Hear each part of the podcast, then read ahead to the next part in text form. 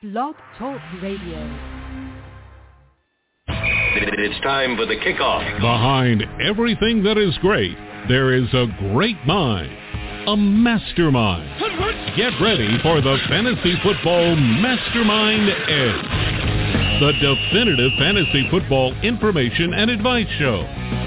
Your host, Fantasy Football Mastermind's Michael Nazarek, has several decades of fantasy football experience. His website, ffmastermind.com, offers comprehensive fantasy football information, including a preseason drafting strategy guide and weekly in-season fantasy football newsletters. The Fantasy Football Mastermind Edge offers fantasy football picks to click and flick, the latest NFL news, and much, much more each week during the fantasy football season. Remember, there's no bragging rights for finishing second. You lose! Good day, sir! Here's your host of the Fantasy Football Mastermind Edge, Michael Nazarek. Welcome to the show, everybody. It is October 25th. Yes, we're almost at Halloween. boo, boo, boo. Okay, scary time. Week eight of the 2022 NFL season. I can't believe it. Almost halfway through the entire season, more than halfway through regular season for fantasy football. My name's Michael Nazarek, and I'm host of the Fantasy Football Mastermind Edge podcast. Fantasy Football Mastermind can be found online at ffmastermind.com. And with me, once again, my very good friend and very experienced fantasy football player and writer, Chris Rito. How you doing tonight, Chris? Very well, sir. Very well. It's a tremendous storm going on here. I'm pretty sure I won't lose power, but you never know. But finally got a bunch of rain coming down here. You, you mentioned boo, boo, boo. You're living in Vegas. Could there anything be more frightening than the people on the strip already? I mean, really, seriously, that's a that's a terrifying place. So I don't know if that's if that's really something you really worry about on Halloween. You do have a point there. I can tell you that until this past weekend, it was still 90 degrees every day here, and finally uh, we had the jet stream kind of come on down, and we had a high of 68 yesterday. So it's a really nice fall has finally hit just in time for the little go- ghosts and goblins to come on out and and uh, terrorize us.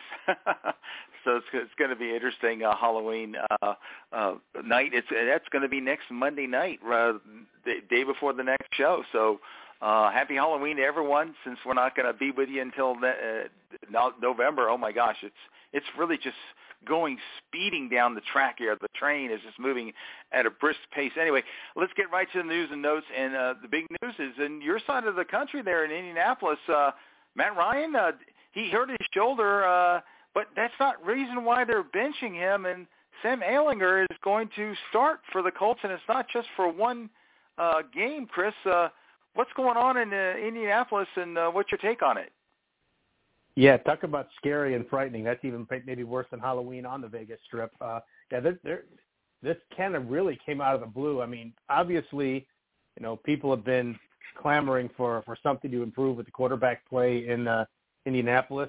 Um, it's it's hard to absolve Matt Ryan of any of the blame here. I mean, he is leading the league in fumbles and uh, interceptions, which is pretty impressive to, to lead him I in both. Sacks um, too. He's also yeah, I was just gonna say he's also being leading in being sacked. So that's not all on him either. That is a very highly paid, vaunted offensive line, supposedly the best or one of the best in the league, that is quite quite frankly playing like one of the two or three worst in the league according to all metrics. So um, there's a plenty of blame to go around, but like any other time when receivers aren't getting open and uh, offensive line play is terrible, what do you do? You you fire or you, you basically replace the starting quarterback. That's that's what everyone does. Fire the manager, you know, or the fire the coach. So, which is something that the Colts have never done in season during the Irsay era. So I don't, I don't think that's going to happen. But as far as what this means going forward, now Sam Ehlinger is a is obviously very raw, uh, very raw uh, player. Never played, never thrown a pass in the NFL. He's uh, much more mobile, much more athletic. Got a little bit of that uh, moxie, kind of you know, in, in recent years, the guys you might compare him to as far as stylistically might be a little bit more like a Baker Mayfield. Um, uh, maybe when he first came out, you know, obviously no, nowhere near this good. You know, Joe Montana, who was lauded more for his just kind of intangibles and it factor than he was for uh, for his actual physical skills. Yeah, it's what's going to happen here. God only knows. Uh, the reality of it is, is that they brought in a, an immobile veteran quarterback to play with a top-notch running game and a top-notch offensive line because he'd be safe behind that line and he could just manage it and make good decisions. Well, he hasn't done that, but nobody's done anything to lead into the, the situation they need to be in. So if you're going to have an offensive line that can't block and you're going to have to have a guy back there, you, you can't have a statue back there. You've got to have a guy that can move. So that's, I think, as much the motivation for the move uh, right now as anything else is that Matt Ryan simply cannot function the way he needs to function behind that line, and I think that's making him play out of character. That that's the best way I can interpret it. Um, and I think this is going to have a fantasy impact. I, I just can't wrap my mind around what yet. Um, he should be able to avoid some sacks, but he may run into some other ones being being a young guy. So I think he's going to probably look a lot like statistically a lot like uh, Matt Ryan has been with a lot of turnovers and sacks, but for very different reasons. Um, and I think they're going to overlook a lot of them because he's young. Whereas if the veteran guy brought in to save the day, they're just not tolerating that from from a 37 year old quarterback. Well, I, what I find interesting is that we're talking about Frank Reich here, and Nick Foles is the other quarterback, and these guys won a Super Bowl with Philadelphia Eagles. So one question is, why not turn to Nick Foles first, or why not, if you're going to go to Sam Ehlinger, why do you have to say, well, he's going to start for the rest of the season when they haven't even started a game yet? Why don't you just leave it open to say he's going to start this week, see how it goes, and if he flops, then you can put in Nick Foles, and hopefully, you know, that, that does better. I, I don't understand this whole rush all of a sudden to make this permanent change uh, I understand why they're doing it for for for Matt Ryan. First of all, he's, he's injured and all, but number two, like you said, they're they're not blocking and he's totally immobile. But uh, I don't know why you're painting yourself into the corner. And they said they just felt, and, and Jim Irsay, the owner, just said a week ago that, that Ryan is a leader and he's our man and he's our quarterback, and it's like a total reversal one week later. What what, what can you make of that? Well, yeah, it's actually a total reversal from about uh, 16 hours earlier when Frank Reich said Matt's our quarterback. So I mean that's, that's wow. even more more telling. But you know, as far as a couple of the points you just made, Nick Foles, why not go Nick Foles? Because Nick Foles makes makes Matt Ryan look elusive and speedy. So that's the number one reason. If the problem is his he's you know a sitting duck behind this line, Nick Foles is going to be even worse. So so that's that's the reason number one there. I think the reason that they've said we're going to make this move going forward is uh, I, I think there's a little bit of politics here uh, in that they wanted to appease maybe some of the fan base that that was unhappy and wanted to see what the young guy could do. But I think it's also to make him feel a little more comfortable that he's not looking over his shoulder. Even if he is, just to come out and say that maybe gives him a little bit of boost that the, that the, that the coaching staff and maybe the front office is, is behind a Sam Ehlinger in a way that it's not just a stopgap measure. We want you to see what you can do. That's that's the only thing I can think of. It's a little bit of a psychological ploy uh, to, to yeah. help the young kid out.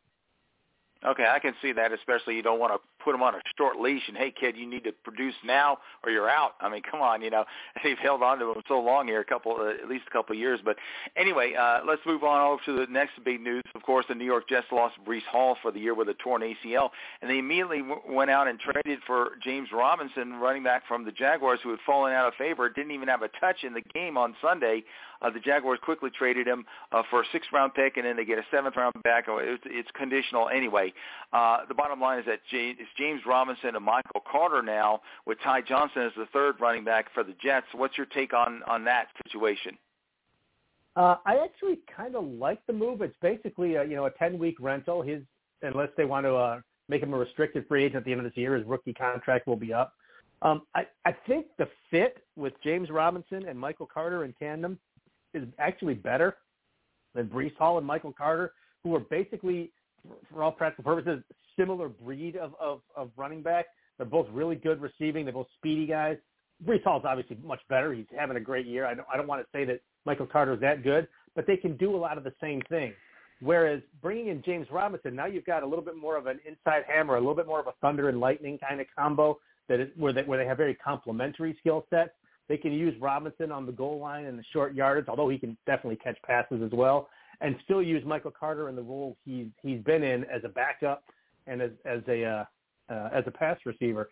So I, I like this going forward. Maybe not this week because they're playing a team that doesn't give up short rushing touchdowns, um, and he's just new to the team. So I think this week Michael Carter is still going to probably be a much more significant, significantly better for fantasy than James Robinson. But maybe going forward, especially in, in non-PPR leagues, James Robinson probably will have some some decent value uh, going forward. They also lost one of the big linemen this week, so the running game may not be as as explosive as it has been, obviously without Breece Hall, but also without a little bit of a attenuation of their of their offensive line.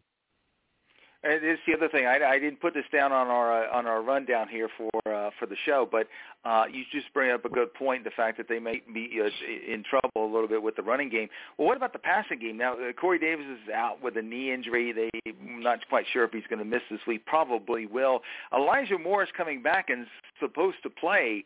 So uh, you think that uh, he gets uh, much of a you know uh, more more play this week when he's on the field? In other words, is Elijah Moore even a fantasy candidate to consider starting this week, or do you just sit back and wait and see what happens? Uh, I think if you start him this week, you're you're taking a lot passing a lottery ticket here. Uh, Corey Davis is a little bit gimpy, may or may not play this week. So if that's the case, Elijah Moore definitely could slide into one of those starting spots across from uh, Garrett Wilson. I would be hesitant to start him this week again, unless you just want to take a lottery ticket that that they're going to try and showcase him before the trade deadline and maybe see what they can get out of him. He is very talented, like you had said many times before. It's a shame they can't figure out a way to to use him. So if he doesn't get action this week, especially if Corey Davis sits, uh, I'm going to have to wonder if he's still going to be on the team come the de- trading deadline on Monday. Well, the, you know, the Jets have said that they're not going to trade him, and uh, Robert Saleh did say that he was going to play this week. So, uh, you know, but of course we need to get through the entire week of practice. A lot of things can happen. If he comes in with a bad attitude, he could be gone and, and be sent home and, and kind of waiting, kind of like Cam Akers there. Anyway, uh, let's move to another uh, wide receiver. He's got a uh, an injury, a knee injury. It's DK Metcalf in Seattle. Uh, his status is very much up in the air. Although he said he wanted to practice on Wednesday, and the coaches said, "Hey, wait a minute. Uh, let's just we'll give you a couple of days to rest and relax. We're not ruling you out, but something tells me that they're not going to uh, play him this week." Marquise Goodwin caught two touchdown passes last week, but he was uh, kind of sharing the, uh, the the limelight there with Dee Eskridge opposite Tyler Lockett. So what's the fantasy impact there for uh, for the uh, Seattle uh, Seahawks passing game and, and Geno Smith? How, how much is he hurt by all this? Yeah, I think this actually, you know, obviously it's going to impact Metcalf if he's out of the lineup. You can't play him, but I actually think it's going to have a little bit bigger impact on on Geno Smith than a lot of people might think. He's had these two really good receivers at his disposal with the threat of a of a powerful running game behind him, and Tyler Lockett's a little bit gimpy as well. So we're going to talk about Geno Smith a little bit more later, but uh, but I, I the, the whole Metcalf thing is weird. Like you said, the chance he might be out a long time with surgery, and all of a sudden we're not ruling him out for this week. I, I think you're right. Um, that, left a little bit of playing coy by uh, by the, the coaching staff there in Seattle. I think Pete Carroll's just trying to you know keep things close to the vest. I doubt he's going to play this week, and probably even maybe next week.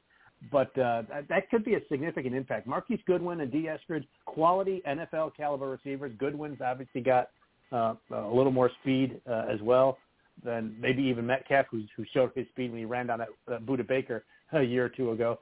But uh, mm-hmm. they're just they're just not the same offensive threats that the DK Metcalf are. And I think that's ultimately going to be uh, an impact on the overall passing uh, pros- prowess and offense uh, in Seattle. Okay, let's get to this uh, shorter list of uh, injuries here. There's only one quarterback listed that we're going to talk about. So Russell Wilson with that uh, hamstring injury. He is going to fly with the team to uh, to London uh, and he's trending towards playing. We'll see if he can practice the rest of this week. James Conner with the ribs in Arizona. He, you know, he was listed as uh, questionable, even though he didn't practice last week. But the game on Thursday did not play as expected. So there's a good chance that he could play this week if he can get some practice time in there. Uh, D'Andre Swift uh, surprisingly sat out last week after practicing in limited fashion most of the week. He's got ankle and shoulder injuries, uh, so there's there might be a good shot that he can play. We'll see if he can practice uh, more fully this week. And then wide receivers, Amon St. Brown. Uh, they took him out. He was a victim of that, uh, you know, instability uh, thing where, you know, they said that he didn't have a concussion, but they couldn't put him back in the game and get used to it, people. This is how it happens. Uh, so we'll see if he practices and plays this week. Uh, fingers are crossed there. If he doesn't have a concussion, there shouldn't be any reason why he doesn't. Mike Evans down in Tampa with the ankle. He sat on Monday, was limited in practice today, so he's trending towards uh, playing on Thursday night when they play uh, Baltimore Ravens. Deebo Samuel, the hamstrings day to day for San Francisco there. Everyone's hoping and praying that he'll be able to play. Unfortunately, Mike Williams with the ankle. Uh, the Chargers on a bye this week, but he's going to miss that time, uh, some time with a high ankle sprain. So they have a bye this week. He'll probably miss two to two to five weeks there. We'll see. In Baltimore is playing on Thursday. Rashod Bateman uh, was a surprise uh, absentee from practice today. They labeled him with a foot. Could be the same foot injury that he kind of uh, worked through and played through last week. We'll see. Mark Andrews also with the knee sat again today. Boy, uh, pe- people are getting, getting uh, screwed there when uh, Mark Andrews plays last week and didn't catch a pass. Uh, but it is what it is. People, uh, you know, he's a elite player. If they start him, you got to play him. Over in Green Bay, uh, Allen Lazard with a shoulder injury. We'll see if he can make it through this week. Uh, they're still waiting in New Orleans on Michael Thomas with the foot and Jarvis Landry with the ankle. See if they can practice. And uh, moving to tight end, Darren Waller with a hamstring has not practiced this injury, so uh, people are crossing their fingers. Let's see if he can practice this week and get uh, get in on the action. We'll see. Uh, David Njoku with that knee is expected to miss two to five weeks of action. Uh, Daniel Bellinger, boy, a really nasty eye poke, uh, actually fractured his orbital bone, and so he's going to have surgery. He's out indefinitely. The team is thinking about putting him on IR, but they haven't done that yet. Don't expect him to play for the next month. Logan Thomas with that calf, we'll see if he can practice. And then uh, we also want to thank uh, FanDuel, of course, for being our sponsor, uh, weekly sponsor throughout the entire fantasy football season. So we want we urge people uh, for uh, to tackle millions in prizes all football season long in FanDuel's fantasy contests. If you're new to fantasy, there's no better time to get in on the action because right now, new customers get a new free single game entry when you sign up for FanDuel. Single game contests are a great way to get in on the action for the week's biggest matchups with huge, cash prizes up for grabs. Just draft your five-player lineup and put your best player in the MVP position. That's where fantasy points are multiplied by one and a half. Plus, on FanDuel, you can also play full slate contests featuring multiple games, season-long best ball contests, and so much more. And when you win, you'll get paid fast, and I can uh, promise you that because uh, they paid me fast before when I played them. So kick off your fantasy season with a free single game entry. Just download the FanDuel Fantasy app and sign up with the promo code MASTERMIND. That's M-A-S-T-E-R-M-I-N-D. That's promo code MASTERMIND, M-A-S-T-E-R-M-I-N-D, to get your free single game entry. All right, we're going to be right back after this important message. You know you want to dominate your fantasy football league. Manage your teams with assistance from the definitive fantasy football information service, Fantasy Football Mastermind. Found on the web at ffmastermind.com. There's plenty of free stuff, and the premium content will consistently give your teams the best chance to go all the way. Co-founder and CEO Michael Nazarek has several decades of experience including winning four consecutive SI.com Experts League championships, along with tens of thousands of dollars playing in the Fantasy Football Players Championship. Go to ffmastermind.com and check out their volumes of fantasy football content updated daily, which give you the edge you need to legitimately claim championship. Championship!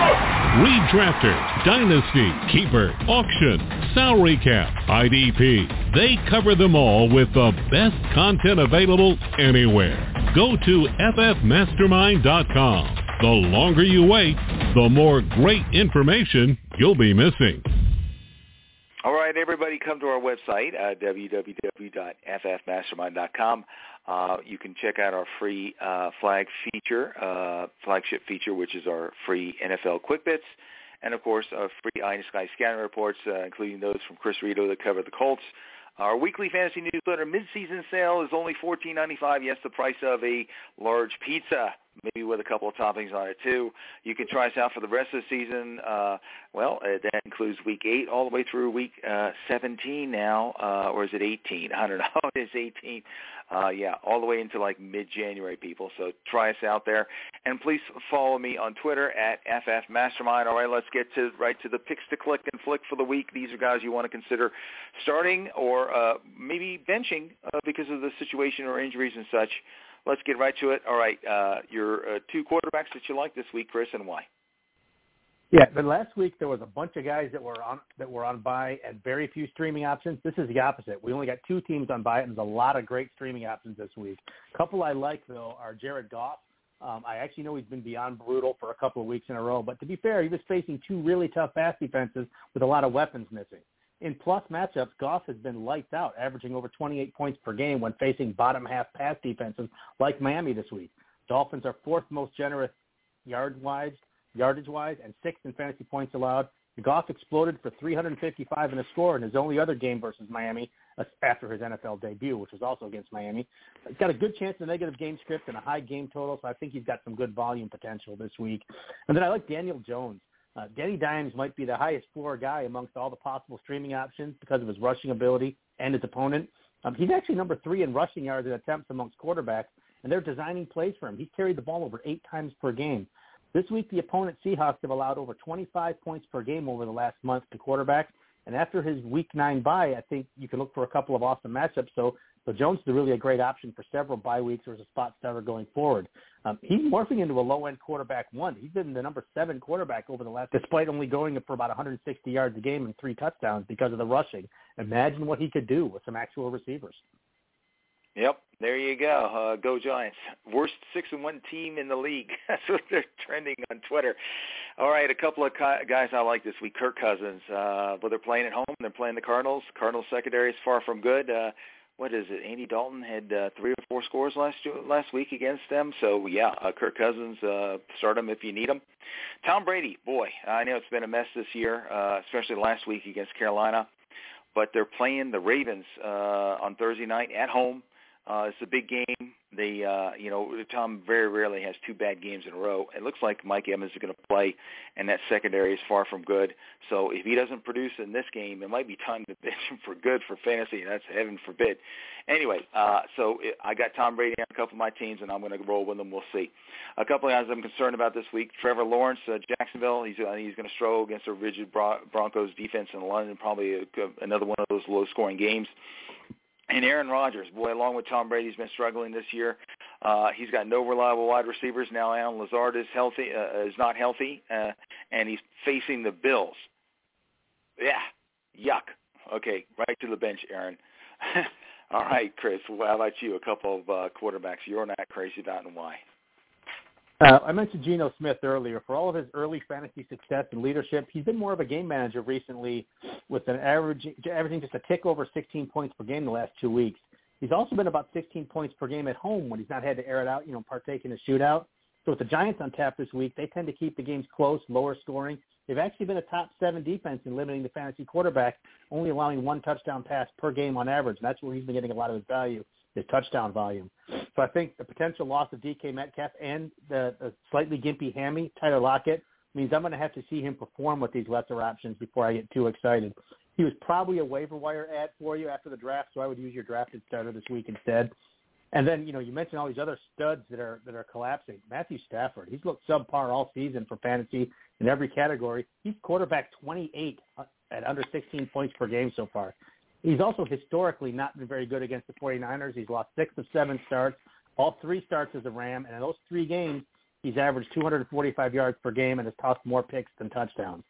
Now, this week, that 49ers team was just embarrassed by the Chiefs and is getting a little healthier in the secondary week by week. They've allowed under 15 points per game to the quarterback until the Mahomes game last week, and he held Stafford to 13 points just a few weeks back. I think this is another ugly game for the Super Bowl champ. Okay, how about uh, running back? You got a couple of running backs you like this week, and why? Yeah, I like Leonard Fournette. On a short week, I always value the run game a little more uh, as well, especially for a bigger back. And even though he was stifled last week, this looks like a good week for him to post some huge PPR numbers.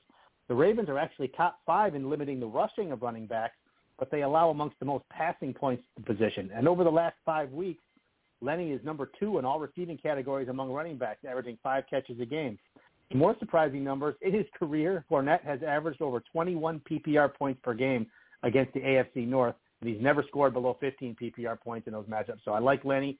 And then Joe Mixon. I, I know the Browns are hemorrhaging running back fantasy points, especially touchdowns. They've allowed two rushing scores by running backs for four consecutive weeks, and they've allowed four different running backs to top 16 PPR points in the last three weeks. But Mixon also has a tremendous history in this matchup, averaging over 26 PPR points per game in his last four versus Cleveland. His touchdown numbers have been down this year, but he, but he just feels due for a multi-score breakout game, and this looks like the opponent to pencil that in. After a mediocre RB2 caliber start, I think he's going to be a top five overall option this week.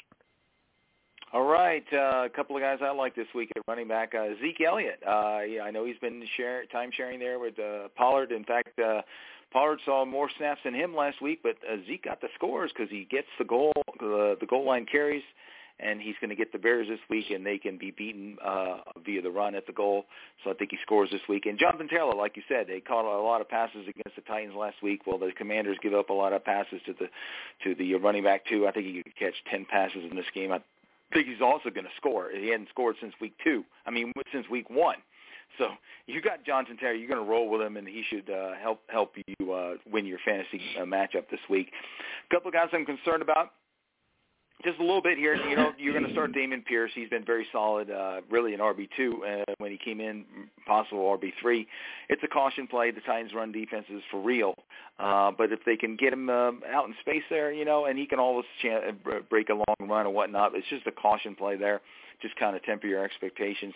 And Darrell Henderson for the Rams, uh, yep, the 49ers come a calling again, and their run defense is good. Now they got blown out by the Chiefs last week. They're not they're not going to be in a mood, and they almost dominate the Rams. So uh, Darrell Henderson is probably going to struggle to get much. So be careful there.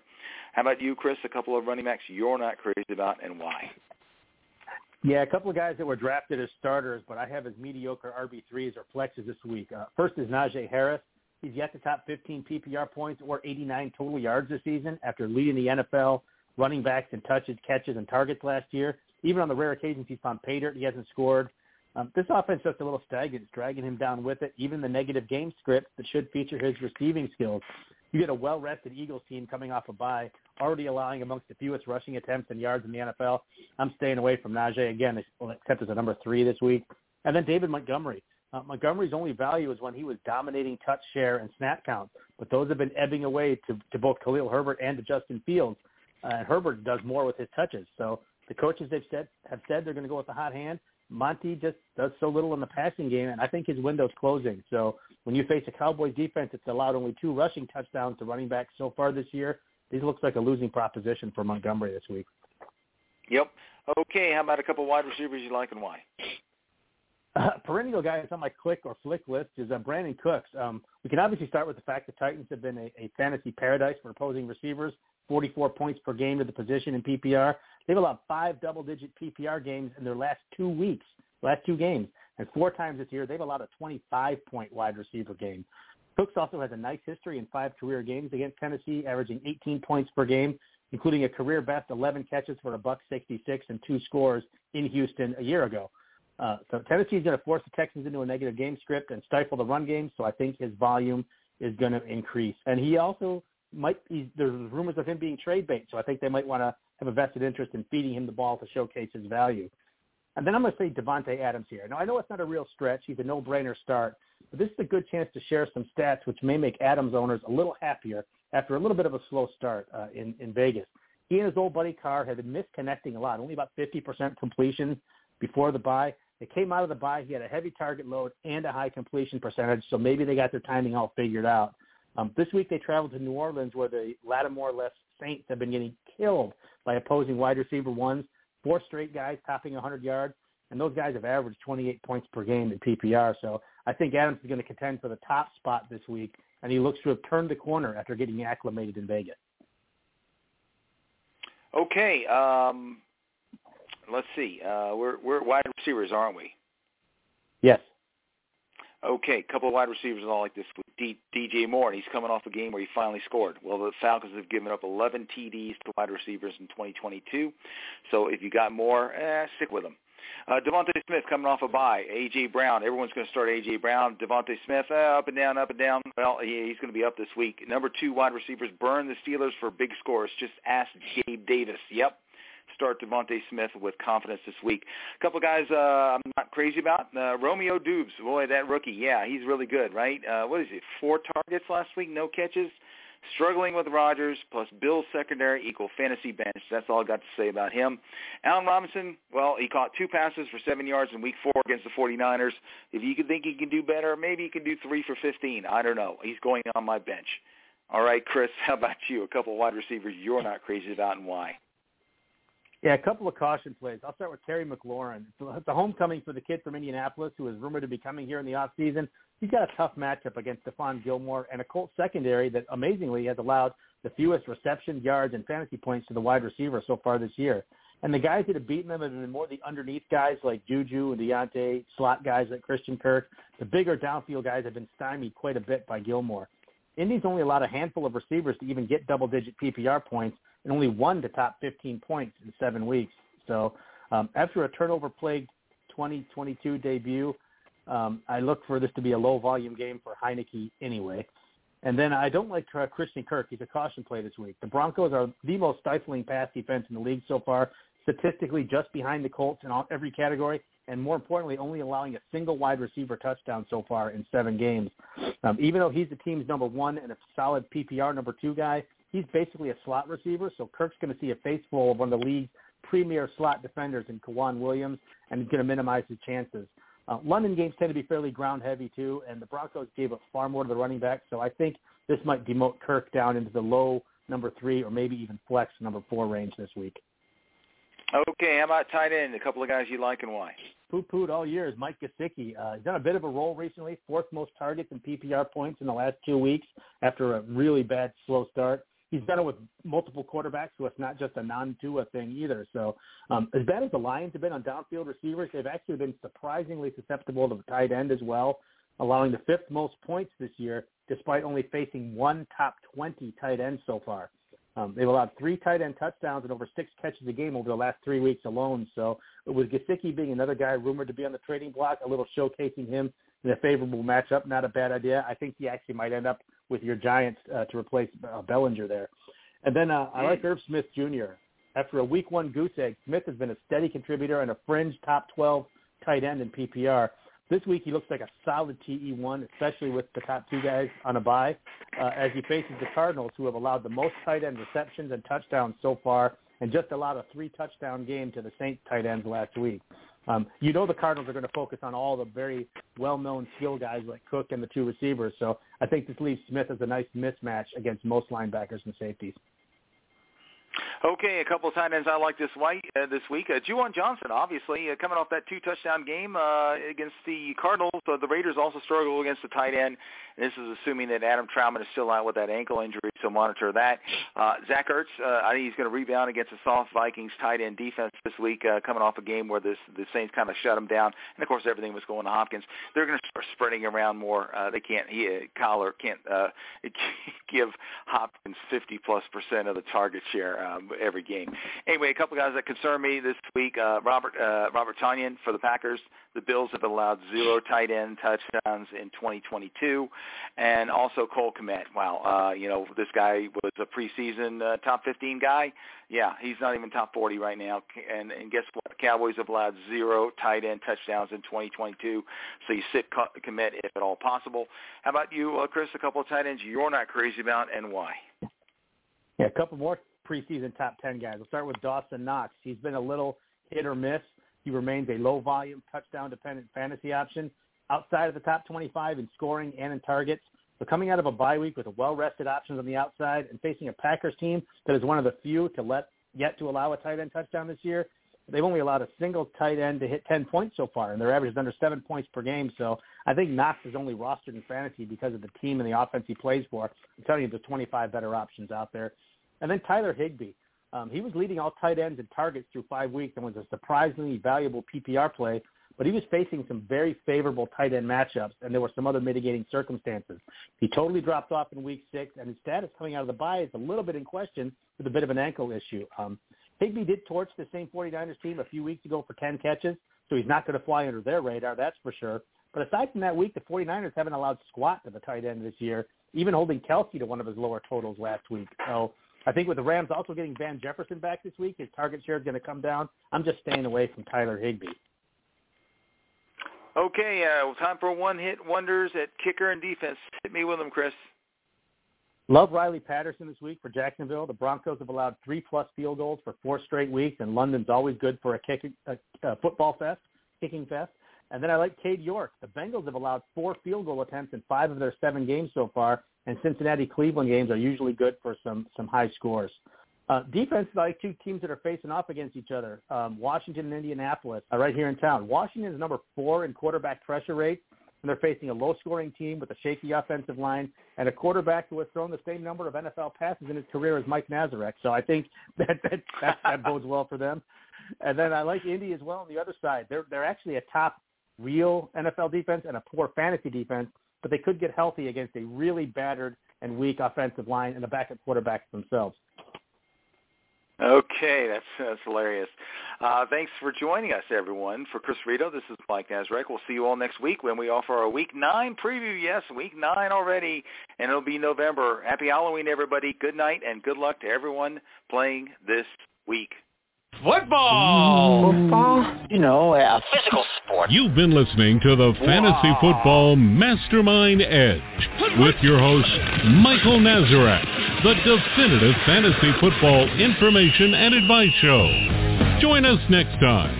Until then, remember, there's no bragging rights for finishing second. Good day, sir.